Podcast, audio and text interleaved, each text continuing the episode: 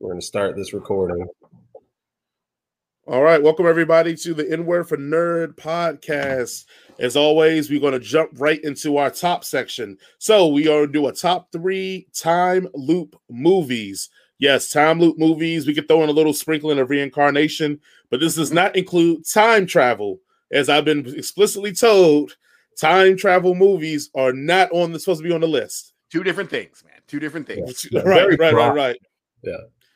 So I guess we'll go around robin. I'll start off with my number three. My number three is going to be The Final Girls, a recent horror movie that came out where um, they're in a movie time loop, and every 93 minutes the movie restarts and they're trying to survive it and make it to the end. Uh, just a great movie. I do love it because the main female in the movie that survives the real movie doesn't survive from the loops. So actually enjoyable for me. So I'm going to go The Final Girls as my first time loop movie in my top three. What do you what say you, Jaron? All right. So mine uh my number three is a great one, but it's also based on it's semi the movie itself doesn't declare exactly what's going on with the loop, but a lot of fan theories really kind of close the gap and make me feel like it is. And then mine's gonna be Donnie Darko. And the reason that it isn't explicitly said it's a time loop, but the idea that, that when that engine crashes through his bedroom, it's supposed to have killed him, and now the universe is stuck and to the point where he's got to die. I think is is is a phenomenal. Uh, and it's also, I mean, you deal with the whole the whole issues, the mental health, and all that aspect of it too. That I think is pretty dope. So, uh, my number three, Donnie Darko. All right. Jason A. All right. Well, my number three is number three because you get to see Tom Cruise die a lot. It's Edge of Tomorrow. It's awesome.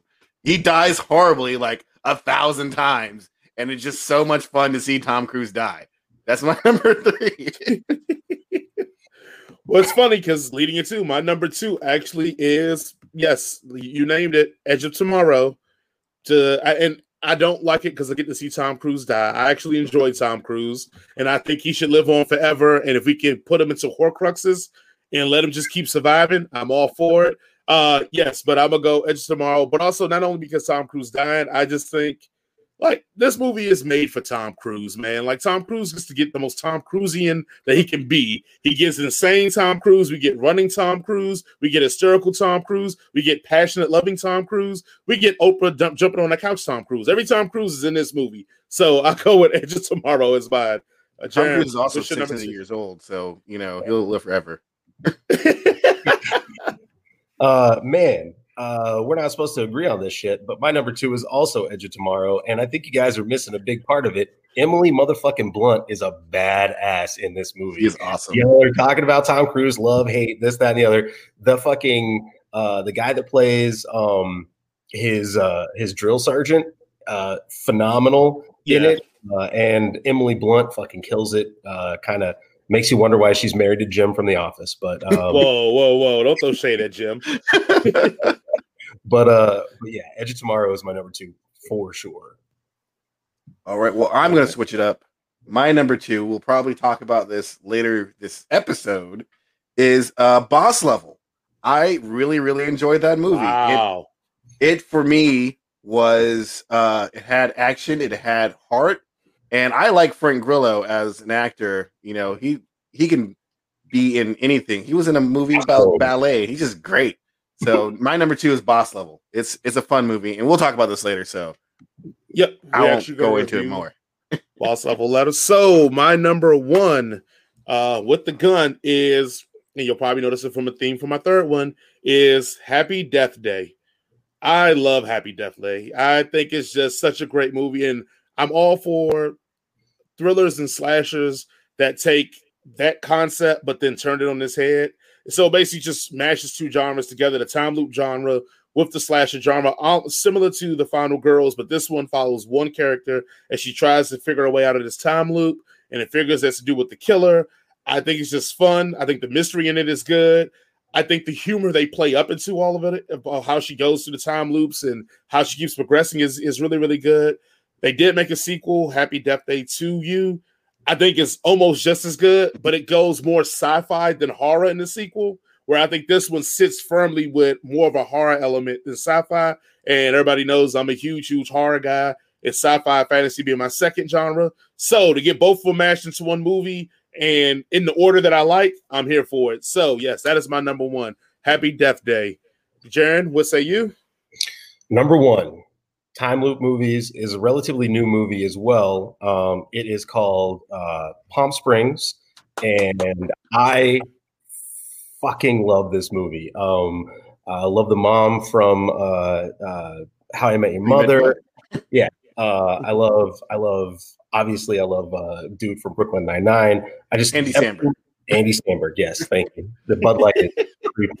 um, uh, it it does something. It takes what I thought was a great movie, which was which was uh, uh, Groundhog Day, and it it it changes it up in a way that makes you want it. Like the fact that they added more people to the loop makes it worth a revisit.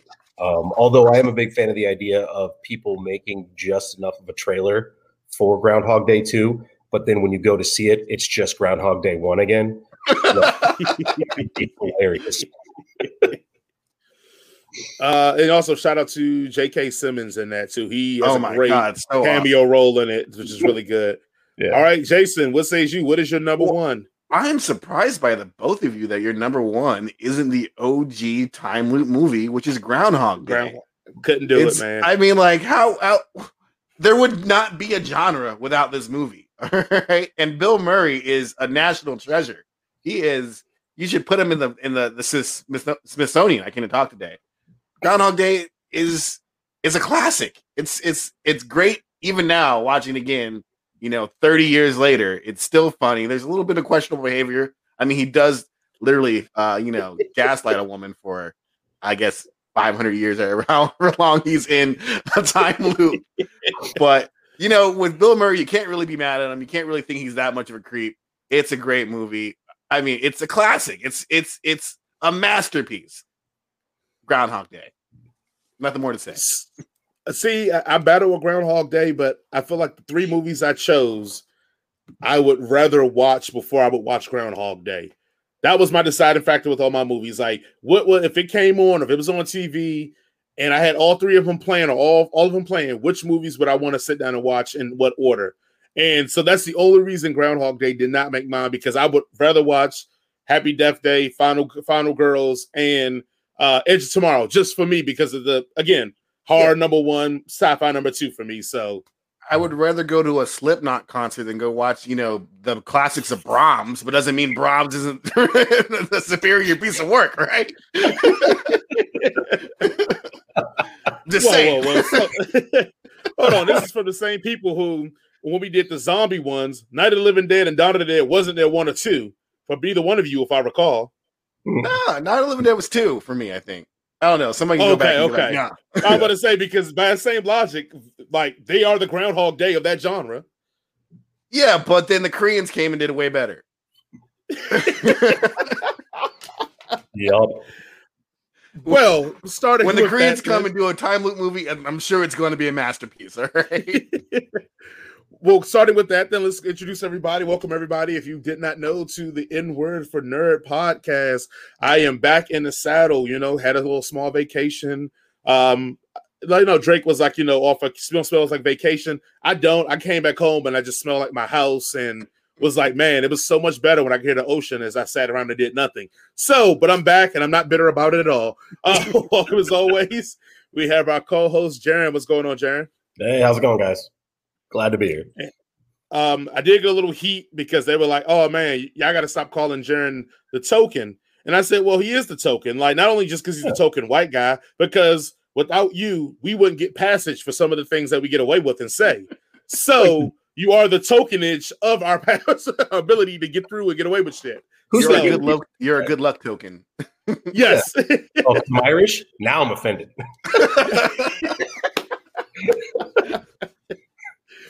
But with Jaron doing good, we're going to go to the Duke of all nerds, Jason, which we had a controversy briefly about which Jason is which Jason. So we've participated to say that Jason, the Duke of all nerds, will be Jason number A, I'm Jason number and eight. me myself, Corny J, will be Jason number one. Jason number one. See, there. So that's how we're going to do it here. So if people ever get confused, either call him the Duke or you call him Jason number A.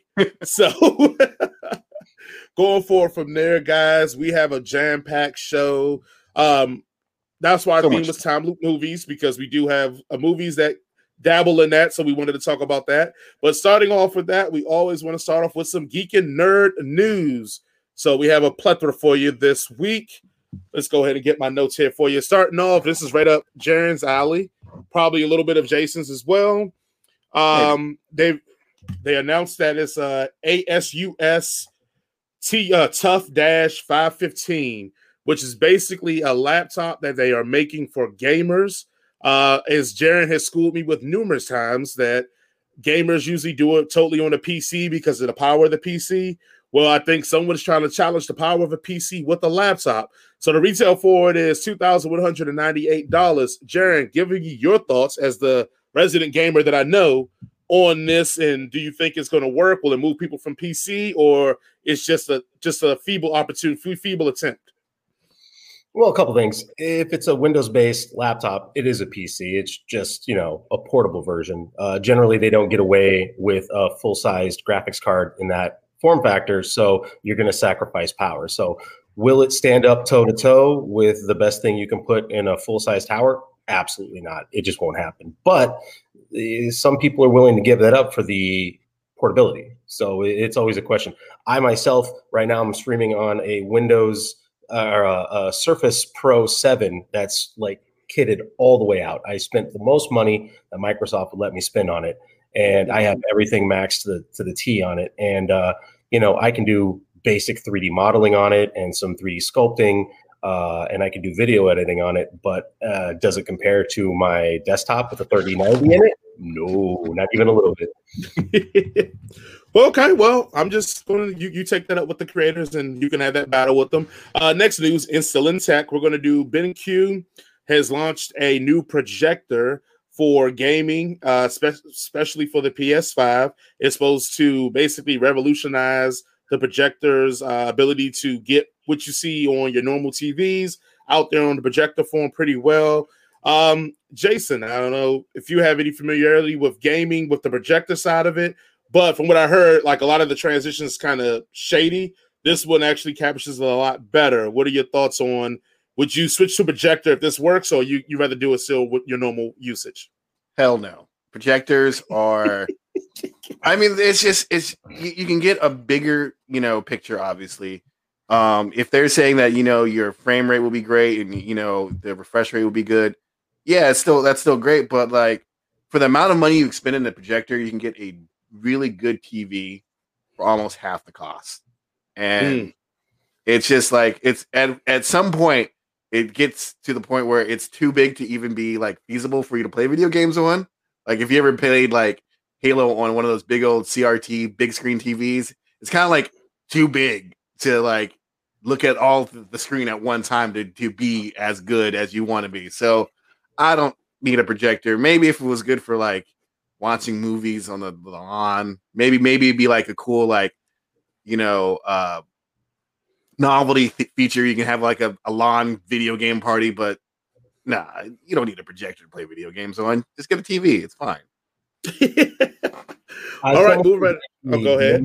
Sorry, someone who's actually gamed on a projector uh, back like with the Wii U, back when you didn't really refresh rate wasn't as big of a deal. Um, yeah, it's great, uh, but there's a hidden cost too. So you get the projector and you get a bulb, uh, but those bulbs, when you have to replace them after a thousand hours of television, they rake in at like somewhere between five and seven hundred dollars. And the Hmm. better the projector, the more expensive the bulb. So there's a continual cycle of money that you have to spend to maintain the cool factor of having your TV be as big as an entire wall of your you know living room. Now, I mean, it is cool, and I mean, I showed it off a lot when I I had it up and running. Uh, but no, it's it's if this thing's running 4K and 120 hertz, there's still going to be some ghosting in the issue because it's projected light on a surface. It's it's difficult to mimic. Like I, unless that's what they're saying they're doing, which I'd be interested to see the tech because it'd be very interesting. I mean, if someone gave me one for free, I'll definitely use it. All right, you hear that, Ben? You hear that, BenQ? We need a sponsorship. All right, jumping right along. James Cameron, Love Child, seems like for the le- the next last million years is going to have a million sequels. But before any of those sequels drop, we're getting Avatar: Frontiers of Pandora um, video game, and the trailer just recently dropped. So evidently, it's supposed to follow one of the Na'vi as they embark across the western frontier of the unexplored region of Pandora. One, I guess we start with Jason. One, are you interested in even playing this game? And then we'll go to Jaron and say, Jaron, would you rather play this game than watch the, the seven hour movie that was probably going to come out? What do you think, Jason? All right. The fact that Avatar was at one point one of the was the highest grossing movie of all time shows that this world is doomed. Avatar is terrible. It is awful. I don't give a shit about Avatar. What's unless it has the words "last Airbender" at the end of it. I don't know. Who, I mean, like, I can go down the street and this movie gross over, you know, a couple of billion dollars, and I'd be like, "Hey, who's the main character? What's the main character's name in Avatar?" And no one could give me a, a solid answer. Yeah, what? What was his name? I don't fucking know. Does anybody know? No. White guy, white guy wheelchair. White guy with a wheelchair. Uh, yeah. Was it was it Tully or something like that? It was Sully. Sully. There you go. I'm close enough. like you know, there's nothing. It's Fern Gully with big blue cats. It's nothing about this is anything that I want to be a part of. It is the white savior. He gets to be the best native of that planet ever. It's fucking retarded. I'm sorry for using that word, but like that's what it is. I can't. I can't get behind this. I don't care. I do not care. All right, Jaron, rather have this or the sequels? Um, I don't know. Uh, there's there's a couple things. I know it's a dated reference because there have been decent video games based on movie properties, but uh, back in I come from a place back in the day where uh, video games that had movie tie-ins often spent their entire budget on the tie-in itself, and then they put together some crap video game that roughly resembled the world and hoped that the name itself would sell it all. Um, I know that's been different now. If they if they approach it like they did with the Matrix video game, where they basically told a tertiary story that folded back into the movie, I don't know. I'd be kind of down for it. But again, it would be the quality of the studio and the quality of the game. Um, I'm not as hard on Space Pocahontas as Jason is. Um, yeah, it's definitely got its problems, but I'm hoping that with five movies, they're going to get away from Fern Gully. I mean, I hope there's an original idea in there somewhere. If not, it'd be fucking hilarious if they just ripped off other popular movies for the next five movies, but with a blue cat involved. I was going right. to say something really, really uh, egregious about why you're not as big on hating the space Pocahontas, but I'm going to leave that one to myself. Go, go on. it, it, has to do with this tokenism. So going on, um, colonizers so are going to colonize, right? so we have okay. one ring that rules them all, and one one more attempt for us to forget how terrible the Hobbit was. So we're going to get a basically another cartoon version set in Middle Earth uh, from the Lord of the Rings area and franchise there, but it's going to be anime style. It's going to be War of the Rohirrim, and Rohirrim. I guess it's gonna, yeah, Rohirrim. Excuse me. It's going to take place um, at a, a past battle that took place at Helm's Deep. So, Jason, are you here for that? Dude, they they just struck the the the, the bell on the head, man. If you're a Lord of the Rings fan, one of the best thing about Lord of the Rings is the Riders of Rohan, and they got a show entirely based on that. I am 100% in. I'm going to, I don't even like anime. I'm going to sit down and be all about this show. All right.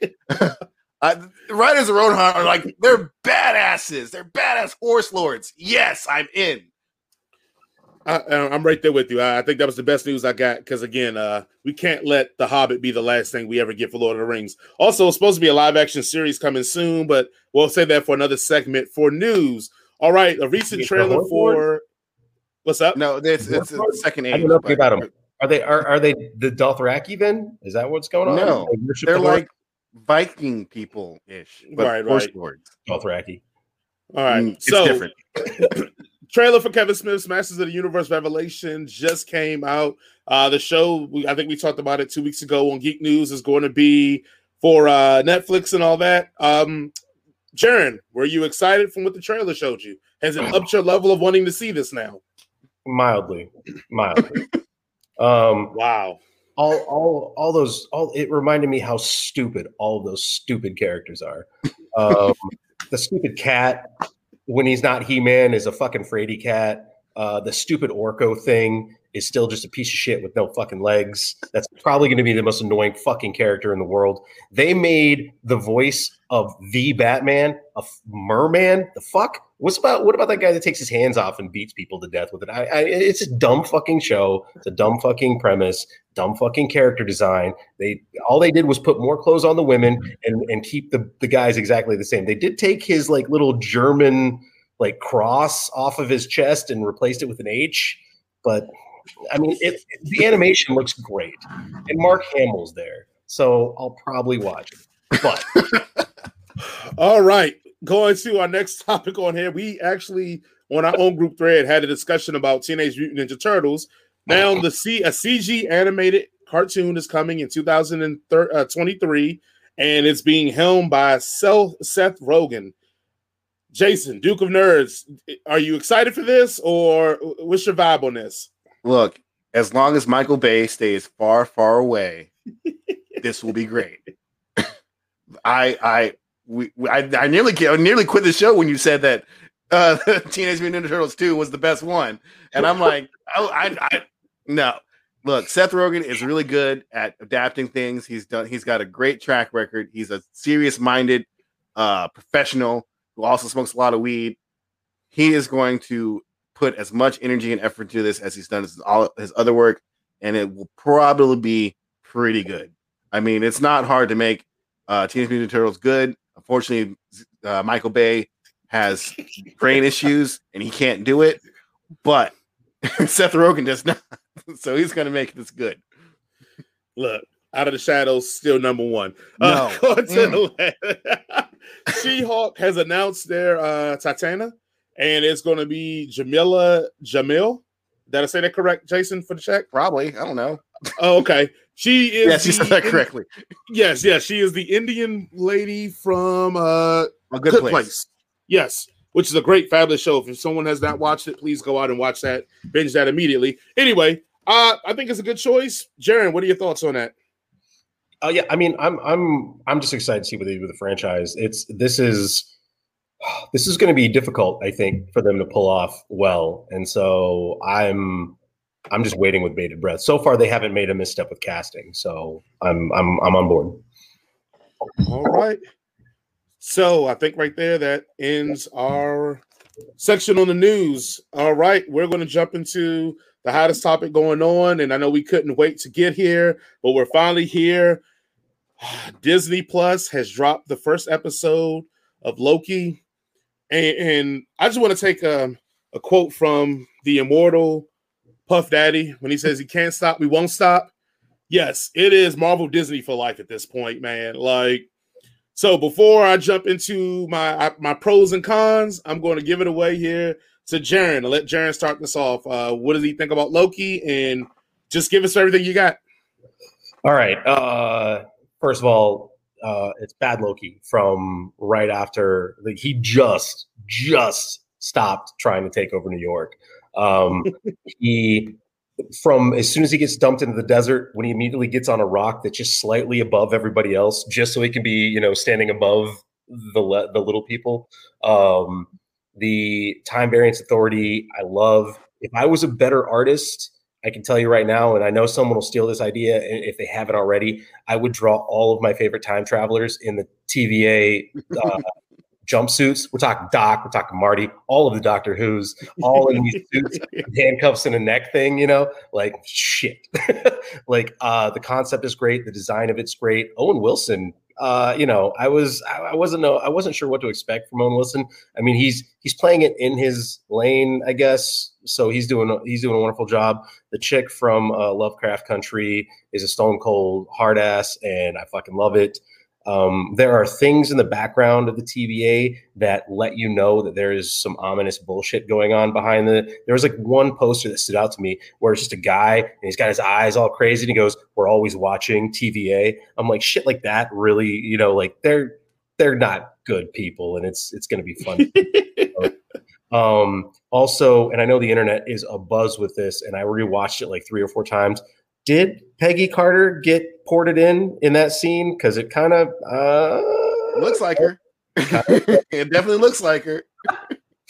um, let me just say also uh, a big, big thumbs up to Hiddleston. He he is playing. You can tell he's having a good time with it. He loves the character. He is um, he's playing petulant child almost to to for for a laugh when he needs to, but when he sees his mom die and that he at, at, at the hands of himself, and then he sees his own death, like he, there's an emotional wave that hits him that is very real and true, and I absolutely loved it. Um, yeah, no, I I I am so excited uh, for Wednesday. I can't wait to see where this goes. I'm I'm I'm here. I'm here for it, and then some. All right, Duke, what you got? Oh, I I'm definitely down with this show. Uh Loki is Tom Hiddleston is just playing so like he's enjoying himself. You can tell in almost every scene he's having so much fun. It seems like pretty much everybody is like really about this this piece of work. Um one of my I guess the one the one detractor that I have to the show is that we kind of have Loki's turn from bad guy to good guy even though it was well done and well concocted, it's kind of a little sudden for me.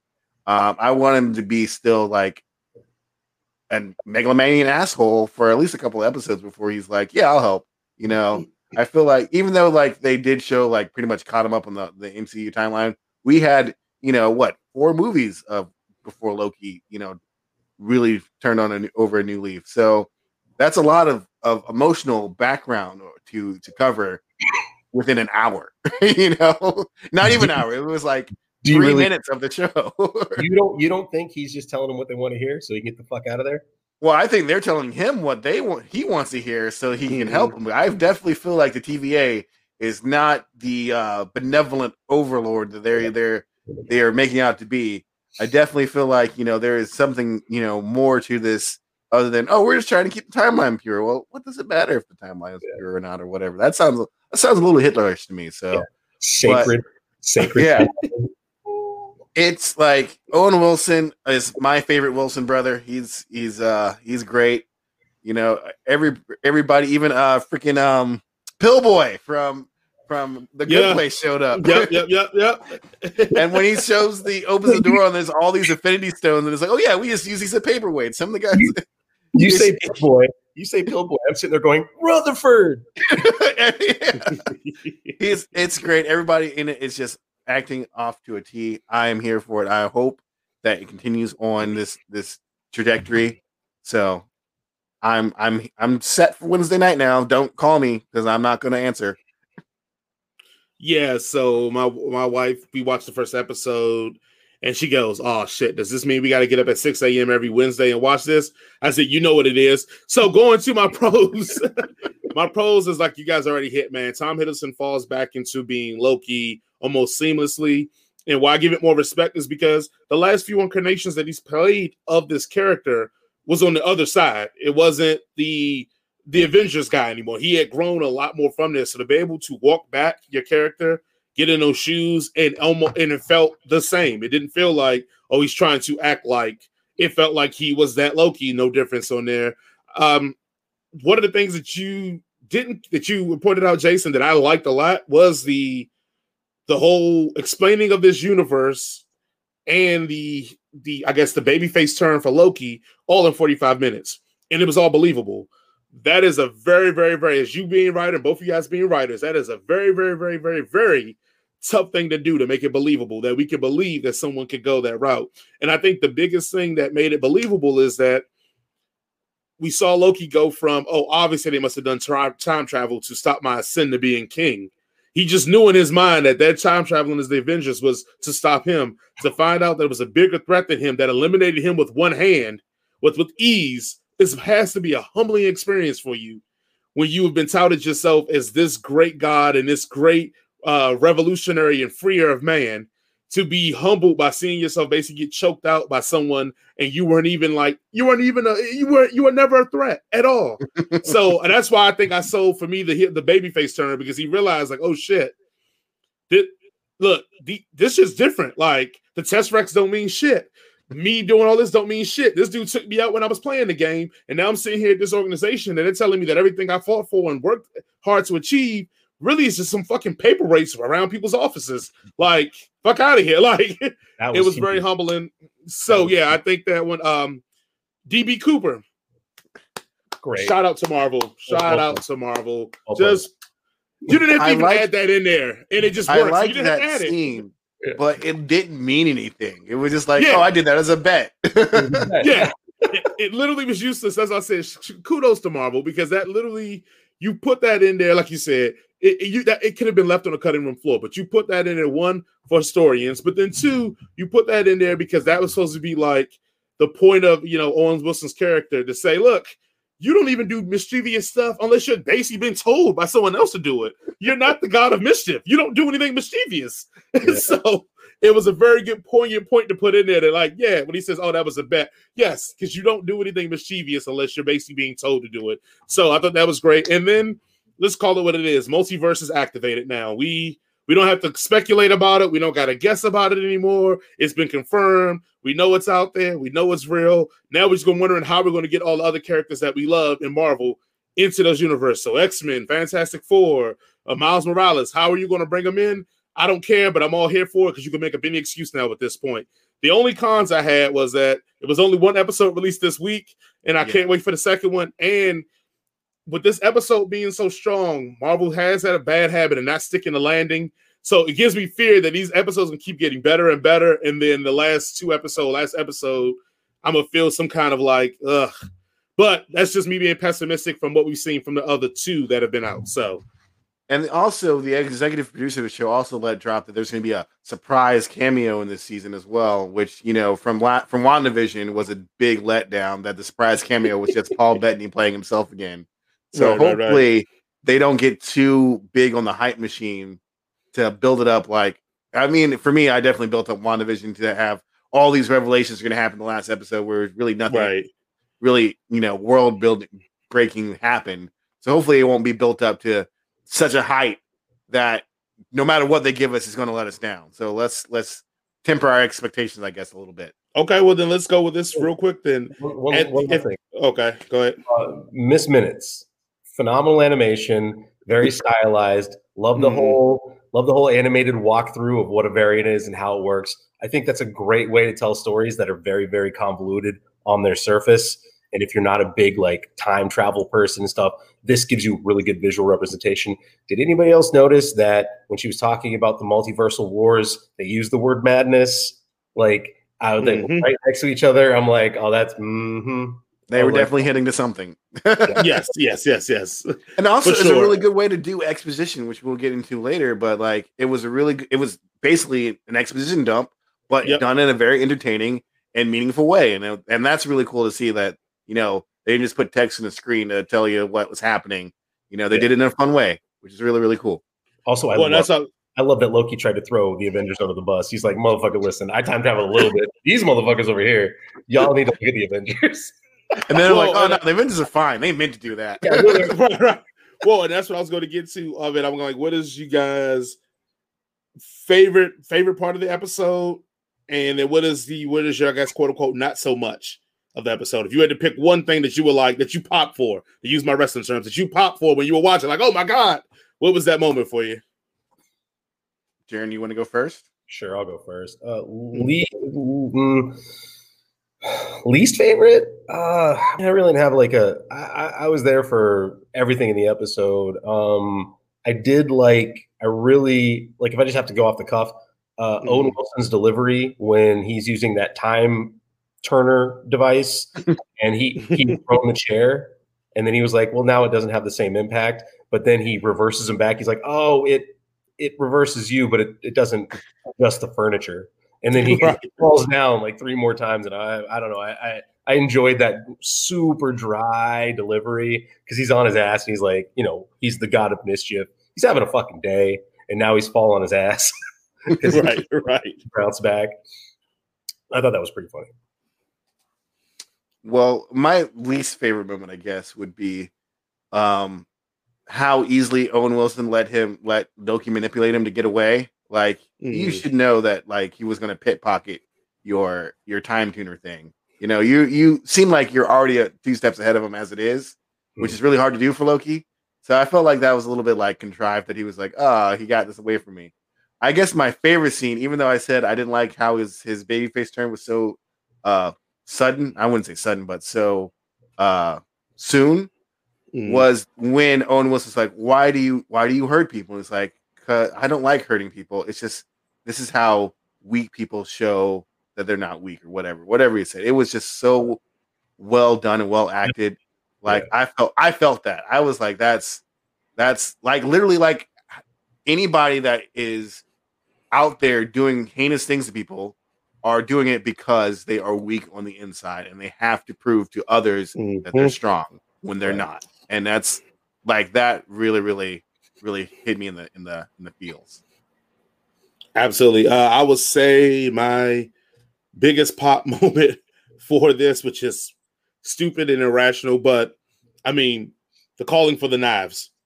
Just when he's trying to like, what is he doing? Oh, he's trying to use his powers. Like that. That made me just pop. Like the whole like, because even I mean the mannerism, that the shorty that like, hold on, just a minute. Like it just everything went into that. I was just like, I laughed and I popped so hard. I'm like, that is a perfect moment for Loki. Um, He committed. my least yeah yeah yeah like, like I'm if actually- there had been visual effects, that would have looked dope as fuck. But he committed Right. nothing, and it looked silly as shit. right right or or the close second is the am, am i an android am i a robot just because i used to watch i used to watch agents of shield so the, the life model decoy like like some people don't, don't even yeah they don't even know they're a robot and he's like is that does that happen quite a lot like and uh, i did pop of that too to be like okay i, I know It'll I'm- just I'm melt you from the inside if you're a robot. It's fine. Yeah. I like that they, they got his temporal fingerprint or thumbprint or whatever off. Of that. right So I was like, all right, yeah. Um, and I would say my least favorite of all of it was the, and, and I think she's a great actress, whatever. But I just felt, I, I felt the cliched, no nonsense type of cop thing was like, okay, we get she, she's the black chick with the attitude. That's what we're giving her. That, that's the role. They're gonna give her that. Oh, why are you working with this variant? Oh, what like, yeah, all right, we got it, we got it, we got it. But I think it's gonna be a lot of comedy that's gonna come out of that in the future. But for the first episode, I was just like all right, go ahead and gi- give me this. I already know what you're going to feed me on this one. So, but um, so they also gave they they chose an actress. I didn't mean to talk over you. Apologies, but they chose an actress who I, I know we've all seen what she's done. She has incredible range. So the idea that that there's a turn with that character might I I, I wouldn't be surprised. And honestly, if she ends up begrudgingly helping Loki at some point, I, I could see that happening too. Maybe not, but I mean, they they they they chose somebody that knows how to act. So it is right, it- to to make her a two dimensional character throughout the series would be an injustice, I think, and I don't think that Marvel's up for that. So we'll see I how don't that. know. They do like to, you know, marginalize characters. yeah, yeah, They have get, the get him up out of there. I mean, luckily it's not a Star Wars show. Otherwise, we'd be like, how come Finn don't got a storyline? How roses get rolled out on one whole episode. yeah, they just wrote her completely off. yeah. Like, And uh, get the fuck out of here, Rose. Um, box. yeah. let's go on to. Hey, hold on, before I move on, any closing thoughts on Loki? Anybody wants to share? Or we can move on. Yeah. Um, Oh, yeah. go, Good. I'm just saying, yeah, this is going to be, you know, 10 weeks of, hopefully 10 weeks of, of good TV. So I'm here. I'm good. It's good. It's great. Let's go. Very interesting. Uh, seeing all the Infinity Stones in duplicated fashion in a drawer. Is Marvel literally letting the audience know, it's like, man, we done with that shit. There's something much more powerful on the horizon. Buckle up, Yes. kids. You're in for a ride. And I'm like, the conqueror. well, and, and I agree with you. And like I saw people were like, "Oh, that just like diminishes or marginalizes the first couple of phases." And I'm like, "No, this is showing you that those first couple of phases ain't got shit on what we about to give you next." Like that's what I felt. And that's what comics Also. Yeah. and plus, they always 'cause, you undermine know, what they did before. because we are this kind of show, we got to do. I got to ask better exposition dump. This one for the uh, the TVA, Deathly Hallows, or Hellboy two for the Army. Ooh. I got them- a lot of love for Hellboy 2. So Hellboy, that's my mine is Yeah. Hellboy 2 as well. So I'm gonna go Hellboy 2 on that one as well. Outta here What that. about Yeah. you, Jason? It's Guillermo del Toro. I mean, like he can do an exposition dump, and I'll be like, okay, that's fine. you needed to do it because you because like he needed. To, I mean, if he puts it in there, it's because it's necessary. So right. yeah, I'm Hellboy too. I mean, even though this one was really good. it was great, and and the animation style was great. Yeah. Uh, it, it the style of animation, the way they they approached it, fit that kind of '80s, '70s motif that they had going on in the whole. Like it, it felt like the video you would see waiting in line at that particular place. It, they did a great Right. job blending that animated live action. Like I absolutely, I'm, I'm like I said, I'm, I'm, I'm I'll stand for this show all day long. So Also, I mean, since we all have such a huge love for Del Toro and all that, is Hellboy 2 the most underrated superhero movie of all time? My only am I the only one that feels that way? I don't know. I'm, For me, it's uh, in my top five of all time, and I think nobody talks about how good that movie is. I mean, I think Blankman is the most underrated superhero movie of all time. But Is he technically super because he doesn't have any superpowers? he's super because he wears a super suit. Okay, gotcha, gotcha. And a black man getting that off, that's tough too. But uh okay, so we have one vote for Blankman. his robot companion was the best. J5, J5. Look, hold on, time out. We can't go Blankman. This Joker got an erection and didn't know what it was, man. Stop it. Man, we can't do we can't do underrated Blake. This man. All right, got- how about Meteor Man then? Oh yes, I love Meteor Man. What? What? what? oh, okay. All right, Jason. I'm sorry, but we got to get rid of Jared. he is he's culturally not a fit for the show. Okay, Jaron, for next week, Fucking we are me. going to give you your time to tell us why uh, Meteor Man sucks because you gave You're thumbs down. me people who are listening, he gave thumbs down. game? Oh, I gotta We watch. ain't it. gonna- God, you were ruining my childhood here. Oh, okay. So, what's your I mean, it wasn't as underrated bad superhero as movie? Morbid, but? That's not even the same cat. You know what, Jared? What's your underrated superhero movie of all time? so we got Hellboy two, and we Yeah. have Meteor Man. I still remember that scene in Hellboy when they cut that that huge monster and he bleeds like grass. Like Yeah. that visual effects artist sits in my brain all the time. It was beautiful. Like Yeah, that's I, Hellboy two. Hellboy Yeah. two, baby. And then when you also realize that was like the last of its kind as well, and Hellboy Yep. had to kill it. Oh my god, Yep. that was yeah, no, yeah, that was definitely a great part of that movie. Yeah, again, most underrated superhero movie of all time. I'll stand by it. Um, Fucking- let's go ahead and I had to go do something light because what we're about to do now is what we call um creative destruction. So sometimes during this show, we're going to have moments where all three of us are united and we put our powers together. And instead of Captain Planet coming out, it's going to be um I, I we got to come up a good character hater name, but it's going to have to happen here. So Paramount Plus debuted Infinite, a um, movie starring Mark Wahlberg as the main lead here. Uh, yeah, Mark uh, was it Marky Mark or whatever he was? yeah. Uh, all right, you know what? I'm just going to go hand this over to Jason because usually when we have a fiery descent, it's always either make him go first or last. So let's let you go first, Jason, and let, go ahead. Tell us your thoughts on Infinite. you got notes. We got notes. Yeah, I got notes. All right. So first and foremost, when I was watching this movie, I think it was Wednesday night. I sent y'all a text message at like 11 p.m. that said, "Why'd y'all make me watch this movie?" Hold on, This before we movie- clarify, Jaron made you watch this movie because I didn't even know it was coming out. Jaron made you watch this movie. so there's another. You got two strikes today, Jared. this movie is fucking dumb. All right, it's fucking dumb. Uh, second and mid most. I've been promised that I had someone I would say that.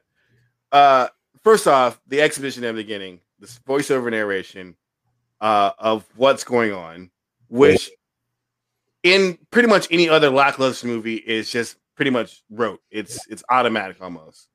The thing is with this exposition is that not 10 minutes later in the movie, a character says this exposition that was, you know, voiced over in the beginning of the movie, word for word.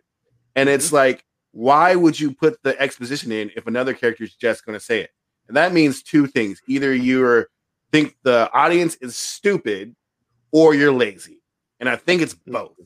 And it's like, to me, it was like, they might as well just walked in my house and slapped me in my face and called me a moron with that with that piece of with that piece of and then we get to the movie itself. Like it's like this movie was written by a screenwriter who was really good at the craft of screenwriting but was still in college.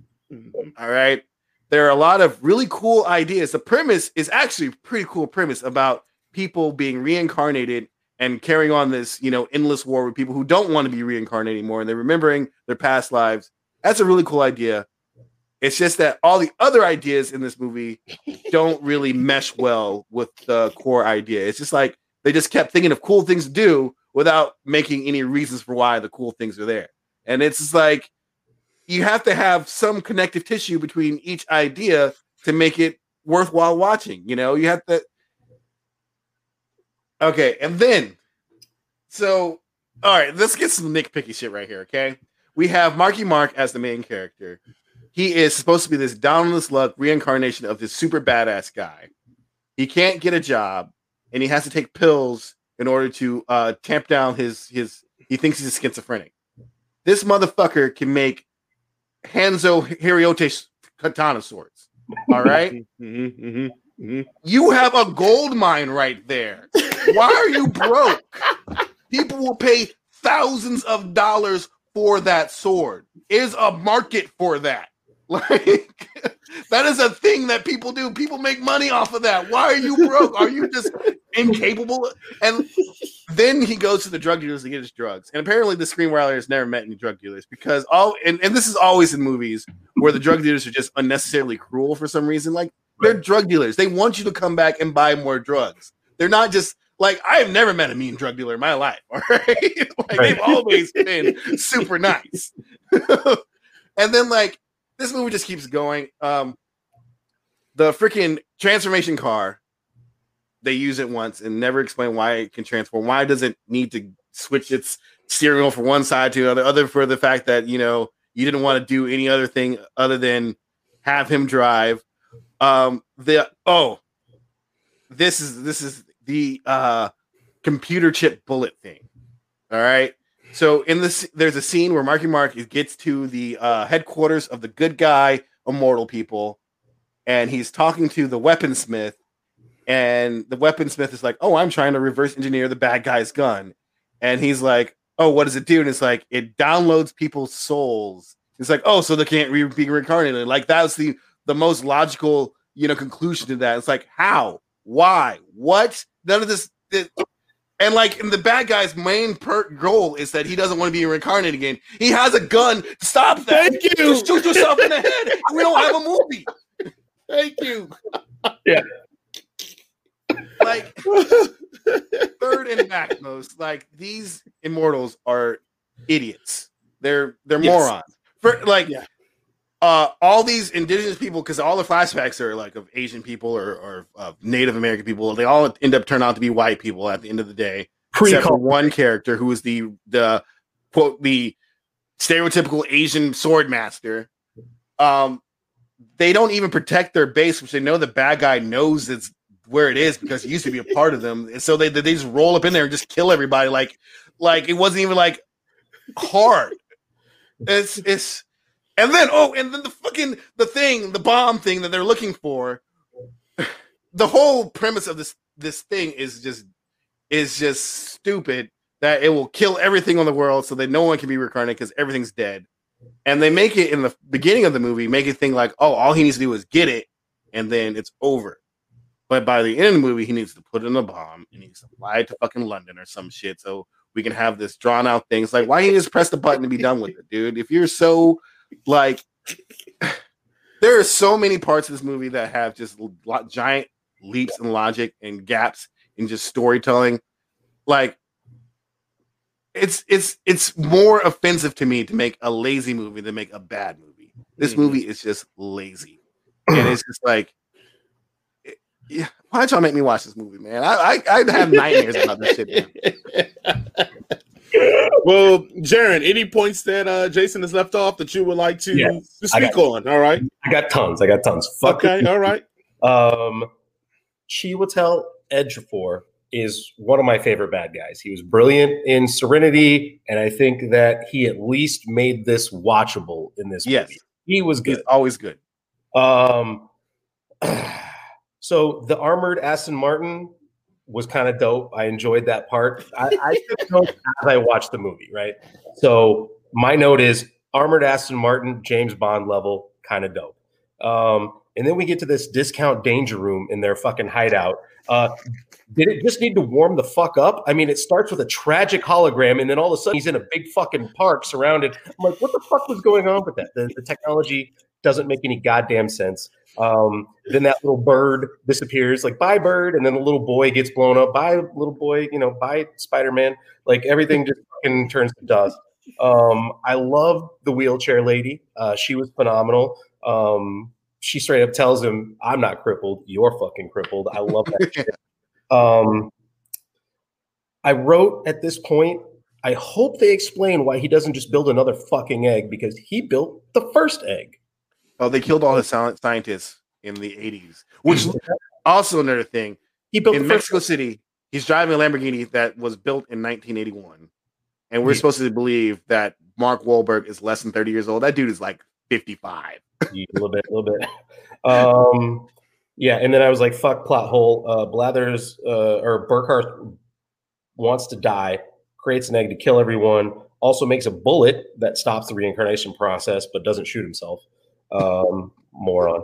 Uh, it's, I did. I did take a note. I was like, well, "It's clear that I would have been the artisan if I had this gift, except minus the whole dead people cutting up thing." But I would have like created a whole fucking like scenario with a bunch of attractive women and a lot of booze and just used lives and lives and lives to build up on that. I thought he was a fun character. Um, the holographic drone interface that my boy has, sexy as fuck. I thought that was So very- dumb. What? It's so dumb. Thought it was Like, good. What about this makes you guys need that? I mean, like, I mean, he you had know, a whole army. he didn't drone. yeah. it's the same thing with the the the steering wheel thing. It's somebody had a cool idea and they just all they didn't give a a, a thread. They just dumped it into this movie. Yeah, very they didn't disjointedly. Didn't give a rat's ass if it made sense or not. Just like, here it is. This looks cool. We got a budget. also, let, let let's have a real conversation. Um, twice, not once, twice in this movie, there is a helicopter sneak attack. Where the how the fuck do you sneak up on people in a motherfucking helicopter? twice, twice. This guy is like all of a sudden there's like nothing, and then he's like two feet away in the air, like whoa, just over the ridge. Here I am. Uh, I'm like. And, and Marky Mark clearly one of his past lives was Max Payne because at some point he remembers how to dodge bullets in bullet time, which I thought was funny. Uh, but yeah, that's uh, the movie blows. Uh, don't waste your time on it. It's uh, it's dis- it's a disjointed mess that uh, has so many plot holes in it. It's fucking Swiss cheese. It's garbage. Yeah, I mean, my first initial note is I could give you an infinite amount of reasons why you should not watch this movie, but it has a great concept, just terrible, terribly executed. So, since I always want to start with some love, and I think the love is stuff that you guys have already mentioned. Like, first thing I want to mention is that yes, Ejiofor, I, I thought the same thing. He reminded me of Sen- uh, Serenity, just a little bit more unhinged. I was here for it. I was like, okay, the action scenes are pretty good. Like, I, I wouldn't go back to them as something I would say, oh, go check it out for this. But they did put together some good action scenes that I thought were very kinetic and worked very well. Sad part is the best action scenes were with the characters we saw the least amount of Yeah. on that little tower thing with the swords and a gun. So anyway, all right, whatever. So let's go to the hate because it's a lot. But most of the stuff you guys kind of covered. So I'm just going to start off with the things you didn't cover. Uh, the main female lead, Sophie Cookson, because I looked up her name because she was that bad. She's a terrible actress. She must have to do better in something else. Because what I saw on this, I never want to see her name anywhere so near. bland. Yeah, bland. it was god awful. Uh, Mark Warburton is completely miscast for this because you're correct. If he got if he died in that thing and he got reincarnated, this so what we supposed to believe is 50 years later because he don't look. They didn't even try to make him look like a 20 year old. And if that was Yeah. the goal, why don't you just hire a fucking 25 year old in Hollywood that can do the moves? Like it, it ain't hard. Like you, you don't need Mark Warburton to sell this movie. The concept of selling this movie. Nobody was like, "Oh shit, Mark Warburton in it? Oh, I gotta watch this." Nobody ever said that unless you're in Boston. and even then, they're probably out on it because they saw them transforming shits and sold their money. So get out of here, Mark Wahlberg. That was terrible. Um, and the last thing is, you guys already hit on the story and all that. Um, for some reason, I feel like this is going to have a cult following. I think we're going to be up here four years later talking about how a massive lot of kids in this 18 year old age now are going to be four years later and five years later talking about how awesome Infinite is. And we're going to look at them like, are you fucking kidding me? Did we see the same movie? Because it has all the elements. Stupid. Well, well, because it has all the elements of the sci-fi genre that are cool as fuck. Like you said, Jason, it is a cool as fuck concept. It's a cool as fuck world you can build around. They just sucked at everything else. But for some reason, I feel like nerdy college kids are going to sit down and watch this fucking movie and go, because of the action scenes and the cool concept, they're going to forget about all the stupid shit that we just laid out, and it's going to have a cult following. And I hate that because it's terrible. And I said the story, know what the story should have been? The story should have been this guy who's reincarnated, who's probably a little schizophrenic. We spend the whole time figuring out if he is the real true guy, and they basically should be chasing him both sides so that we got to see the, the quote unquote the nihilist side of point of view to see why they believe what they're saying is right, and we should have had them on the other side for some time to see why they think they're right. And then the whole movie should have been based off of that, them trying to win him over. And then that movie would have worked great. And then if you want to do a sequel, you could do all the stupid shit you just did in this one for the sequel after you get everybody there. But no, I don't know if the nihilists are wrong or right either, because only guy we got was the dude that wanted to destroy everything, but he really well, just hated reincarnation. So what the fuck? And the reason why he wanted to stop his his his you know reincarnation is because unlike everybody else, he gets all his memories back when he's a you know fetus. Yeah, and that yeah, is yeah. like that's a really good reason not to want it because if you're a baby with the knowledge of a grown ass man, not even a baby, if you're still a zygote with all the knowledge of a grown ass man, that has to be torture. And you have to start off every single life like that. That is a that is a great reason not to want to do this. And but it's just but it never but you never gave us a reason why the other nihilists feel the way they feel about the story. Exactly. Yeah, you're not going to get any followers saying, ah, "I just want to 86 everything." Like, yeah, I'm signing up for that. No one's signing up for that. Yeah, they should have had him when they had him in interrogation room. That should have been his beginning journey. Should have been walking with the nihilists and him showing them ropes of being immortal and being reincarnated and showing why this sucks. And we could have got at least 20 good minutes out of that with them acting and doing this, and then having the good guys come in feeling like the villains trying to destroy things because they made some good reason why the nihilists may be right and then you could have flipped it. That way, at least we could have streamlined a lot of this shit and we could have got all the world building out of the way and we could have actually felt like we knew where we stood. I left the movie just thinking, why don't you just shoot yourself in the head? And two, I still don't know why you want to destroy all of humanity. I don't get why you want to destroy everything. It makes no mm-hmm. sense. Yeah, he's convinced to reincarnate. You gotta reincarnate, man. so I'm guessing we're going to all agree that none, nobody should ever watch this movie again, and and, and just put it in that pile of just bullshit that came out this summer? Oh. I want to die so I can reincarnate to a to a body that did not remember watching this movie. You'd have the memories. Yeah. Have, well, if I if, if if it's actual reincarnation, I wouldn't have the memories. So therefore, I'll be good. All right. You would have come back. That's true. No, that's true. No. If that's the one thing that comes back, I'm on the nihilist side. Then. also, like, right, well, with mm-hmm. there's some other nitpicky stuff to me, like um, katana swords aren't magical. They can't just slice through airplanes. I don't care how belt you the, best swordsmith who built katanas is just as good as the best swordsmith who built long swords, who built ikuwas. There's no magical properties to a katana that is better than you know. Katanas are good at at doing katana shit, but they're not good at doing other sword shit. It's like they need to stop fetishizing Asian culture. I'm sorry, it's it's not magic. All right, you can't stab a katana through an airplane and still hold on and facts and not die. facts, facts. All right, so let's switch on shit like that. Let's switch on to a movie that had a better katana fight. We're going to talk about the infamous movie that uh, Hulu has on it. I think maybe about seven people watched being Jason being included, boss level. And that goes with our theme of the day about time loops and reincarnation. It is a time loop movie set where a gentleman's trying to figure out why someone has been set, if he's sending hitmen and assassins to kill him. So we'll go ahead and start with you, Jaron, because Jaron, you just you watched it for the first time today, didn't you? Uh, not today. Okay. Oh, okay, good. So, what are your thoughts about Boss Level? First of all, love the movie. Uh, I highly recommend it. Actually, me and Alex are going to watch it again when this is over tonight because he's got a couple hours that he can spend. Um, couple notes. It took uh, Frank Grillo entirely too long to remember some really key shit that happened like the day before all this shit started. Like, like he stayed in that loop for a long time before he thought hard about anything, um, like anything. Uh, uh, it's it's funny. I love I lo- like I love the casting. The two German twin assassins are black. I love it. Absolutely yeah, love great, great.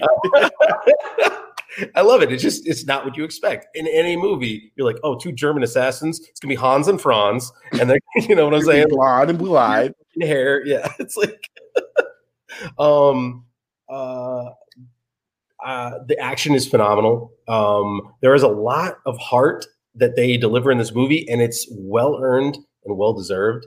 Uh, I was a huge, huge fan of the son angle and how that whole thing started. Again, maybe, maybe a couple months too late in his fucking, you know, thing, but but I'm glad he got there in the end. You know, not the quickest guy, but uh, but he got it.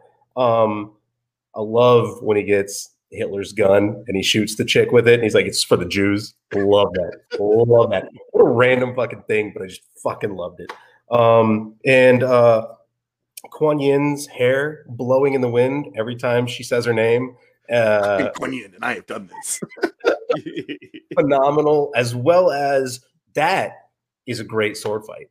Like that is Yes. a phenomenal sword fight. Also, catching, getting his knowledge from uh, uh, that chick, uh, the captain of the uh, the starship, uh, Michelle Yeoh. Michelle Yeoh. Yes, yes, yes, yes. Uh, phenomenal, phenomenal, phenomenal. Uh, the action was on point. The cast of characters was fun, um, and honestly, as Crossbones, you don't really see an incredibly likable Frank Grillo, and he, like, he won me over in this. Like, I was like, yeah, I'm on this guy's side. I'm absolutely on this guy's side. No, he's not been the best husband. He's a bad father. Um, I don't think he was ever her husband, though. That's the thing. were they not ever married? I don't think they were ever married. That's why he never was the kid's dad. The kid didn't even know he was his dad. Well, the kid didn't know, but he knew, Yeah, and so that that's on the adult to show the fuck up for the kid. It's not exactly. it's not on the kid to go, hey, where's my dad at? you call me up, you know. So uh, yeah, I, I, I like uh, super likable. The quality of the loop was great, and the exposition and seeing like they, you could tell that they love the idea of the loop and they love to play in it. So there, he he he he'll sit he'll sit there and and do voiceover of how he changed his day up slightly, and then you'll see the repercussions of it. And it was great. And when they revisited it, they they were in danger of revisiting the past too much, but they established what they needed to, and then shortened everything down. I Yeah. think to the right level where I didn't get bored watching him go through the front of that bus too many times. You know what I mean? uh, also, that one girl, that old woman, just stepping on his face. All right, Jason, thoughts on the film?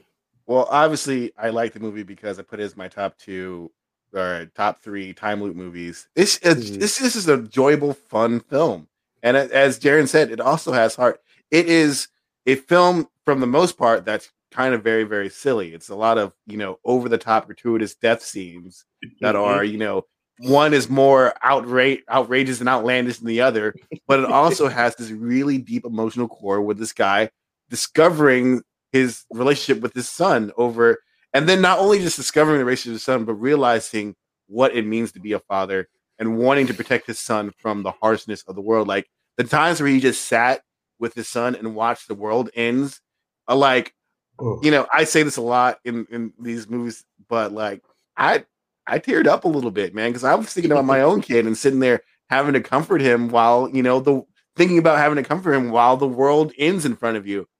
Like Frank Grillo is has been one of the most underrated like action stars in, my, in Mhm. this current generation. Like I was a big fan of him since um The Purge 2. He made a Yep. great, great uh That that's why I first saw him too. He was awesome. man. protagonist in that. Yep. Um he's been in a lot of, you know, he's been like a, a secondary role in a lot of in a lot of movies and he just, you know, he's usually just the the the badass, you know, quiet badass guy. But in this one like I loved how like he is not the brightest, you know, crayon in the crayon box. It took him a while to figure things out, but we learned like as he figured things out, he adapted to the new plan. As he figured, oh, I'm being tracked. Oh, I'm like, you know, you know, the the boss, the, the bad guy is, you know, probably my ex-wife's boss or, or girl ex-girlfriend's boss or whatever. Like, and he like adapted to each different situation to make it further and further through this time loop.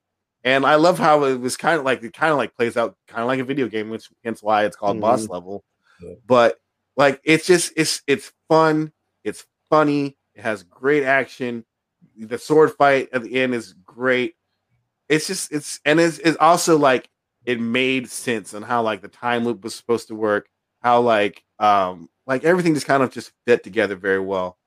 I love this movie. I was I was 100% like cheering this movie on. Hopefully more people Absolutely. will watch it. It's a good it's a good and this year the 2020 we had a, two very good time loop movies come out. If not yeah. I think more than that, but like Palm Springs and Boss Level like there should be more conversations about this these movies because they're, they're really good. They're really really good. Shout out to Will Sasso, Mad TV, showing up as the head thug. Yes. Yeah. Yeah. and also, um, uh, was anybody else stressed at the very end when it was like, oh, I have to do this war, I have to do this day one more time, and if I die, I die for real. I was like, are we gonna? Is this? I was like, I was genuinely no. stressed about that because by the time he's got to this point, he's like, I'm prepared for this. This is the boss level. I know what I know what to do. He like he knows the in, he knows the ins and outs of this world. He is that's point he already started off as a very skilled individual to begin with because he was like an ex, you know, Navy SEAL or whatever.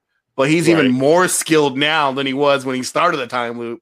Like I was like, they're they're they are bad. They're, they're that last day was stressful, man. That last day was stressful. He jumped and caught a helicopter and then swung to the next rungs. You know, you can do that once or twice and still miss it on the third, and then he's just street pizza and it's over. Like, I love the times where he did miss it. he just like ah. That's true. That's true.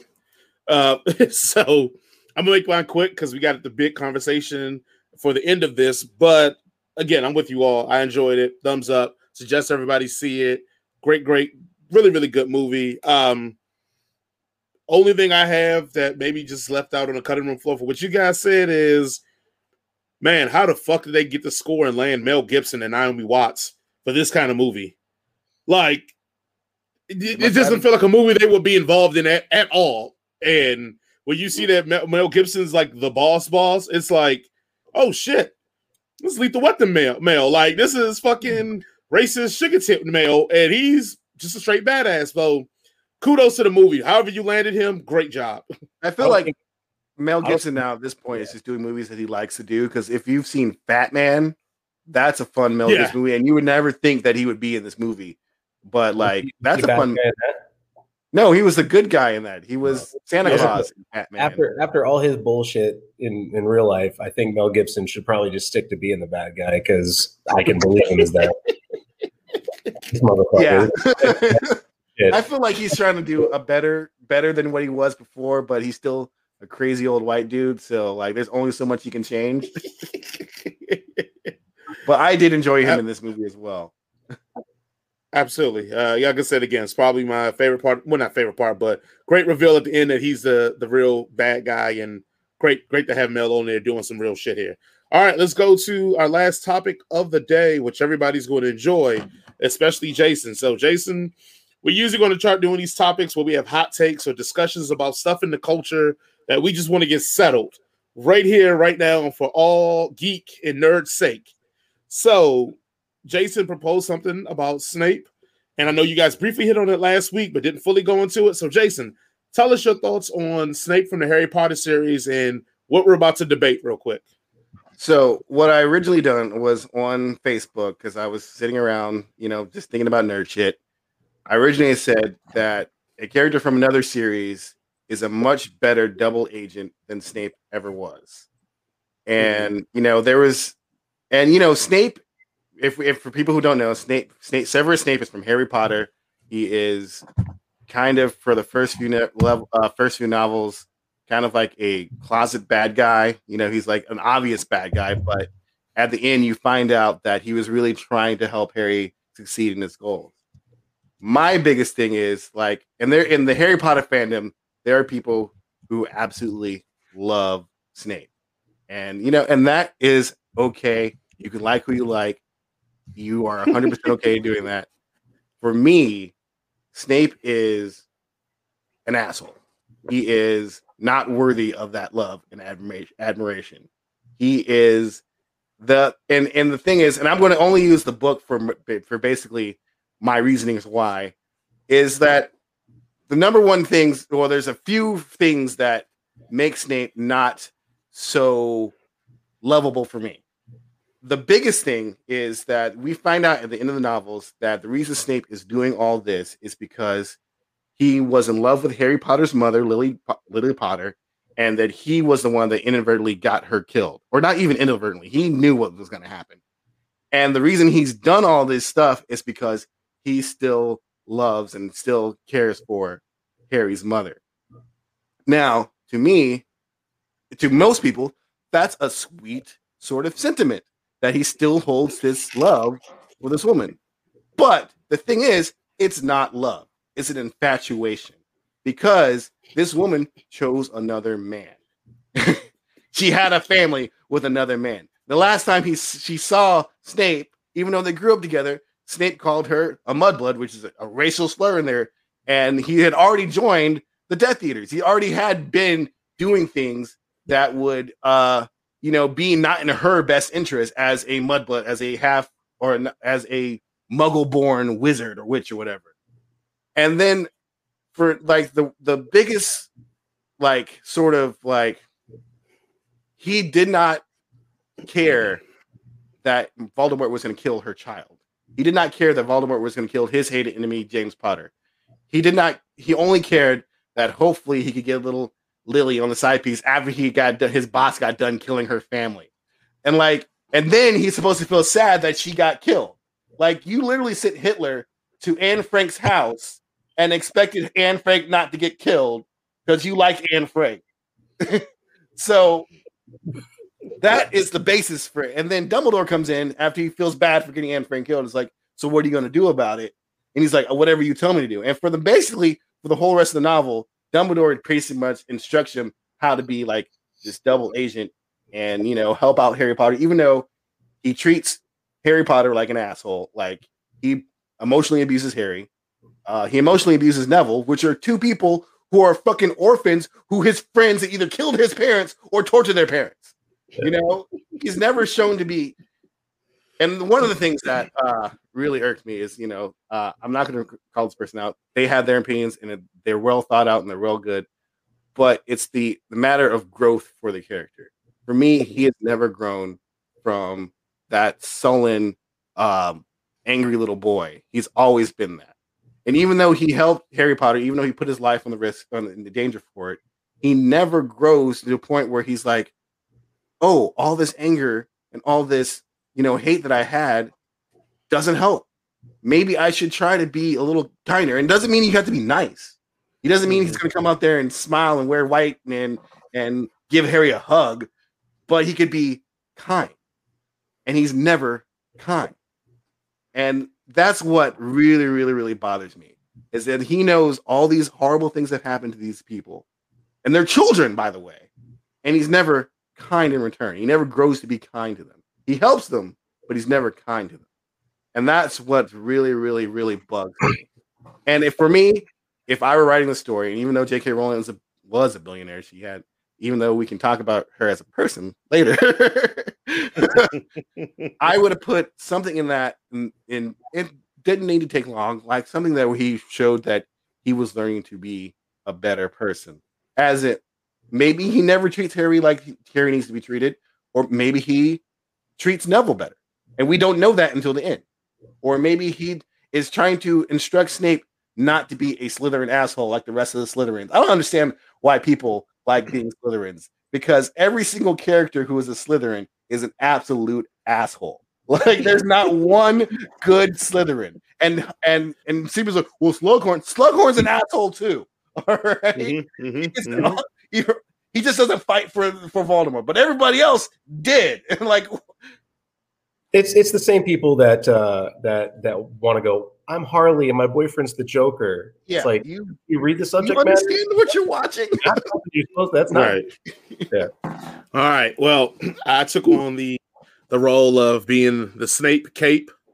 You know, and we're about to return some of this this fire that Snape has gotten. So, my first one is he told Voldemort the prophecy. The prophecy could have been Neville or Harry. So he didn't know at the very initial thing he was sending them to the Potters.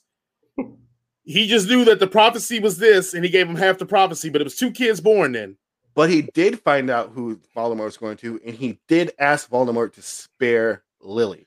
That's what I was going to say. That's going to be my next one. Is that he was asking for the one that he loved. He didn't love that baby. That ain't his baby. He ain't got no love for the baby. And and James, who he didn't fuck with at all, who tried to, they was bullying him, tried to get him hemmed up. He was like, I ain't rocking with them, so fuck them. Save old girl now, because old girl loved her child. She she took the she took the sacrifice. So for Snape's eyes, he looks at it as this: Hold on, me and you down, me and you like this, me and Lily, we we we we you know we two peas in a pod, we Forrest and Jimmy. The motherfucker that's harassing me and whipping me down, you decide you want to start fucking with. So yeah, I'm hot, I'm mad. So I call you a mudblood because I'm trying to hurt you. He does that, they separate. Cool. He's been bullied, he's been ostracized, so he goes with he's in Slytherin. He goes with the Dark Lord. Yeah, because he's trying to get payback because everybody who fucked with him is on the other side. So he's like, nah, I'm not trying to rock with the jokers that was fucking with me. I'm trying to slaughter them like they fucking harassed me. So I'm down for that cause. But he still had Lily on the side of like, all right, cool. So Voldemort does his thing. He asks for forgiveness from Dumbledore. Dumbledore's like, yeah, do you got to do whatever it costs? Now we got to keep this in perspective. Snape is nice to no one. He's not even nice to other Death Eaters. I didn't So say why nice. we expect him? I said No, no, no. kind. Those are two he- different things. All of them. He ain't nice to anybody. Name anybody he's kind to. He's sna- He's snarky. kind to Narcissa. He's he's kind to to Bellatrix because ain't kind to Narcissa comes and asks Nar- to for him to watch over for Malfoy, and he makes an unbreakable bond that says yes, I'll do this for him. He's even kind to Dumbledore. That's not. He's not confident. He has to keep the con going. And if he just said nah, they'd be like, "Whoa, that's kind of weird that you wouldn't do this for them who's supposed to take out Dumbledore." He had to keep the con going. He wasn't kind to any of them. He was quippy with Bellatrix, like he was quippy with all of them except for Voldemort.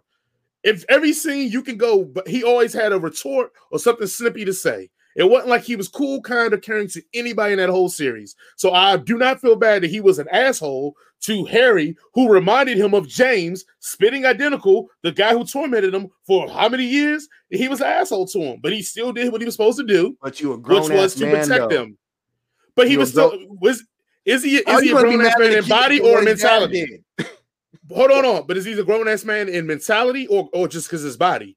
He does a lot of Hopefully childish shit in there. He, but he's not. But we see him that he does a bunch of childish shit. He gets mad that he gets to get the defense of the dark arts. He's supposed to be cool with uh, with, with Dumbledore. He could never get it, so he was an asshole to everybody who got that job before him. This is all kid shit behavior. All the behavior student is kid shit with, with Snape. He's never acted like an adult, except for the only time he acted like an adult was when he did the sacrifices. But also on all this is that Snape never wanted to be the good guy. We put that good guy shit on him because Harry got his past memories. Snape never asked to be the good guy. Snape never asked to be immortalized and get Harry to make one of his sons' middle name his name and shit, which is crazy that Harry would do that because you got victimized for half your time there with him. So why would you name your kid after the guy? But Snape never wanted to be a hero. That's my point. Is that when you're like, oh, he was a bad double agent compared to other ones? Yes, compared to other people, probably. But for the story that was told for him, Snape was always going to be the same guy. The only difference was is that he was fighting for the good side at the end versus when he was fighting for the good side at the beginning. He was the same guy. He was an asshole. He was non-caring. He wasn't kind. He was a dick to everybody all the way through. The only reason he got this redemption is because Harry got the memories. So let's imagine if Harry never got the memories, Snape is just dead in a boathouse and we're going about our business like it doesn't matter. Yeah. Never knowing that he did all the sacrifices. So to me, he's a perfect double agent. No one else knew except for him and Dumbledore. Ain't that what a double agent is supposed to do? Only one guy know the, know the secret? He did it phenomenally. And that's what makes him a hero because the fact that he did his job to the T. Nobody else knew. Nobody else suspected it. Voldemort was still asking him more advice. Like, that is the prototypical double agent you want that no one knows except for the guy that hired you for your mission. and he accomplished that perfectly. So Snape should be on our hero board. Imagine if he wasn't just a nice, touchy feely good guy at the end and had a beer with Harry to come. Fuck that. He was an asshole. I don't like you, Harry Potter. I just loved your mother. And because my love of your mother and because of the vow I made to Dumbledore, I gotta respect you. I gotta take care of your dumb ass. But if it wasn't for that shit, I'd probably let you die too and keep it moving. So that's why I feel like Snape gets the credit he deserved because Snape never wanted the credit. We gave that to him because oh, he got we got some memories to know that he was a good guy. He wasn't a good guy though. That's the problem. No, he, was, he, was, never. He wasn't a good, good guy. guy. You're right. You're right. He, the reason he why he hero. did all that shit was because of selfish reasons. He and the fact that people like, you know, idolize this dude is is is baffling to me because he never he did things that are good, but never for the good reason. He never helped Harry just to help Harry. He helped Harry because Dumbledore told him to, because he felt bad for killing his girlfriend in fucking high school. He's a grown ass man. He is 33 when this fucking thing died. And and thing is, even though he's instrumental in helping, you know, Harry eventually defeat Voldemort, mm-hmm. does he does Voldemort ever know that? Does he ever know that he's in, you know, that his one of his most trusted dudes has been betraying him this entire time? At least the Emperor was like, oh shit, when fucking dump Darth Vader tossed him over the edge. He's like, what the fuck, dude? and threw him over the edge. Voldemort's like, yo, um, I'm sorry, but I don't need you anymore. So bye, I guess. Like, there was never any like realization that this dude who you trusted had been fucking you over this entire time. And that would have been like, for me, his most redeeming redeeming thing is that if he if Voldemort knew he was doing this, or if even better, he never had to be kind to Harry. He never had to be kind to, to Neville or Hermione or Ron. He could have just done one thing before he died to actually show Voldemort that he was not on his side. Like that would have been the saving grace for me because he never like Voldemort never he never publicly does anything against Voldemort. And like, and he just dies. And it's just like, oh well. Hmm. Well, and, he, and we're supposed to give him a hug because of that? Like, no. Well, I think, again, do that goes something. to my point of him being good at double agent. But then, two, let's also keep in mind, in all of this minutia we're talking about, Snape wants to be a Death Eater. Like that's even worse. he wants to be a Death Eater. He only is not a Death Eater because old girl died and he made a promise that he'll do whatever if he never made that promise, he's still rolling with the Death Eater camp. So, like, I don't expect nothing from a dude that wants to be all the bad stuff that he wants to be. So, but the fact that he did his job worse is that he wants to be a Death Eater because they're literally fucking Nazis. I do not care. Like, I don't care if you're a Nazi and you're fucking with Nazis and you want to be fucking with Nazis, but you might have helped one Jew escape. You're still a fucking Nazi, right?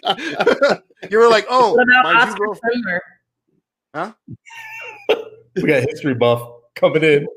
Just saying. What, what was, Oscar what was the question? Was Did yeah. news?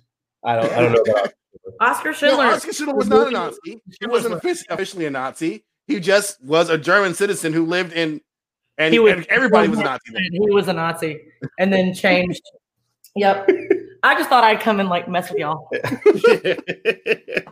I'm just glad Harry Potter wasn't told in 2021 in Georgia public schools because Snape would have absolutely brought a gun to school and shot the motherfucker up. That's yeah, that, that, that is true. That is true. He would have definitely been. And well, also, Sirius Black says that even though you know James and him might have been rough on Snape, Snape was equally as unkind and rough with them every chance they got. It was a tit for tat sort of thing. They weren't yeah. their they were his bullies, but he was also their bully. Totally serious. Also, yeah. Power side to that though. There's a winning side and someone who's just trying. Yeah, come on, man. Water. We we not gonna do this. Anytime Snape got Harry, got James alone, he was fucking him up. right? Nah, so I like that. Like that's, fact, that's, that's, what that's what Sirius said. And then we're gonna not Sirius Black try to get him. Hold on, but didn't Sirius? I don't know if this is canon or not. I think it's canon. Didn't Sirius Black try to? I mean, didn't Black try to send um Snape to get eaten by a werewolf at one point? No. Like that was like one of his tricks that he was going to send him in to get. And I'm pretty sure that's canon. Like he tried to kill Snape. He tried to get a werewolf to kill him. Yeah, because Snape was following around. oh, oh, sorry. All right. Look, I'm not saying that they were good as as students either. They were definitely horrible to Snape. But Regulus, I mean not Regulus, fucking Severus, I mean, what the fuck? am- Sirius grew Yeah. up. Sirius realized that he was an asshole to Snape. He realized that he was terrible to Snape. And he was like, yo, like, let's put that behind us, you know? Like, he gets fucking and Lupin wasn't really as bad as Sirius and, and James were. He gets Lupin fired because and basically ruins his life just because he doesn't like him. Like he that's the only job that Lupin has had in years. And like, oh, someone let slip that he was a werewolf. Well, who knew he was a werewolf? Hermione, Harry, Ron, Dumbledore, and Snape. So who let it slip? That's kind of a bitch move right there. All right. I'm just gonna go ahead and throw that out there. Snape is a bitch. Okay. I bet Snape wouldn't meet me outside after doing that shit to me. All right. And it's it's just like all those things. And then like at the end, you know, we're supposed to feel like this guy is a hero. And to me, it's like he's not a hero. He's just a dude. He did some good things, yes. But I'm not going to admire him for it. I'm not going to be like, oh, he's he's the best part of this story. He he was an asshole who treated orphans like dick and you know never did anything to not to, to delineate him from the rest of the Nazis other than you know publicly. I mean, you know, and then you know Harry Potter's gonna name his kid after. I'm like, why'd you name your kid after that fucking Nazi dude? That's weird. Are you one of them too? Again, oh no, he did some shit because he loved my mom. Well, if he really loved your mom, he wouldn't have had you killed in the first place. All right. Like look, my- you don't if you love somebody, you don't try to kill their happiness, people. Like that's not love. You don't be it. like, oh, you're gonna kill her, Oh, or you're gonna kill her kid. Oh, that's cool. Just don't kill her. Like, no, you'd be like, don't kill her kid. Don't kill her husband because she loves them. She's happy with them. And if you love somebody, you be let them be happy, and not try to kill their family. Yeah. So oh man, you, you don't know about that that petty love that Snape had. That's why. it's not love. I, I- I think you nailed that on the head. It's infatuation. It's definitely It's not. infatuation. He never loved Lily. He never had to sit there and see if she farts in her sleep or if she doesn't like to do the dishes or like all the number of, of crazy shit that your your spouse does, but you love them anyway, even though it gets on your fucking nerves, or you might even not like it at all, but you more. still fuck with them because you love them. You know, she doesn't know that it's it's not love. Because if you love somebody, you're not going to like do things to harm them, right? I mean, you on purpose anyway. You do do harm their happiness. Yeah. But you're not going to be Whoa, like, whoa, oh, I love whoa. my wife, but you know, fuck these kids she got. I'm just going to throw them down the fucking stairs or whatever. look, look, man. Again. Uh, all all I'm gonna say is that I'm not gonna tell another man how he should love. if he need to get rid of that bastard kid in his eyes, get rid of the motherfucker. That's what he want to do. That's what he gonna do. I'm gonna tell another man how to love. That's what I'm not gonna do. But I will say this in, the- in our conversation. Yes, I do think he is a proficient double agent because that was like I thought the initial thing was him being a double agent and his hero ism. I think he's a proficient double agent because he kept the secret. Only one of the guy knew until you know he told Harry, and I'm pretty sure after that Harry started snitching. And then the he second was part, definitely a snitch. He'd be saying, hey guys, guess what Snake did? right, right. the second thing, I think his heroism isn't necessarily made off the fact that he went into it thinking to do the sacrifice of the big play to save, quote unquote. Let's be completely honest. Uh, Voldemort only killed him because he thought that he was the owner of the Elder Wand. Like Snape, Snape makes it to the end if he doesn't start putting together who disarmed who, and that's why he couldn't do it. So Snape probably still walks out of there alive if he didn't do the unbreakable vow to protect Malfoy. Snape still survives, and I think even if Snape would have survived, he probably would have told you, like, "Hey, I'm an asshole. We're not gonna be cool after this, Harry. But I didn't make my promise. Promise fulfilled. Fuck off, you asshole." Like, I feel like that's not what we would have ended if he would have survived. So he'd have went back to doing whatever former Death Eater shits do when they're not doing Death Eater shit. That's Take what he went back to doing. Take me off that Christmas card list, Harry. I ain't about that. Right? right, right, right, right. Yeah, Y'all I'd trying be to damned catch if you name feelings. your I'm kid here after trying to be alone.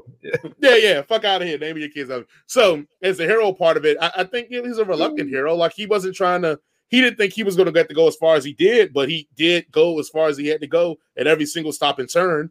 So to me, that I mean, regardless if it was forced upon him or because he chose it, he still did heroic acts that did save the day, and he kept his promises. I mean, I'm gonna go with hero, and I'm gonna go with the fact that he was a great double agent.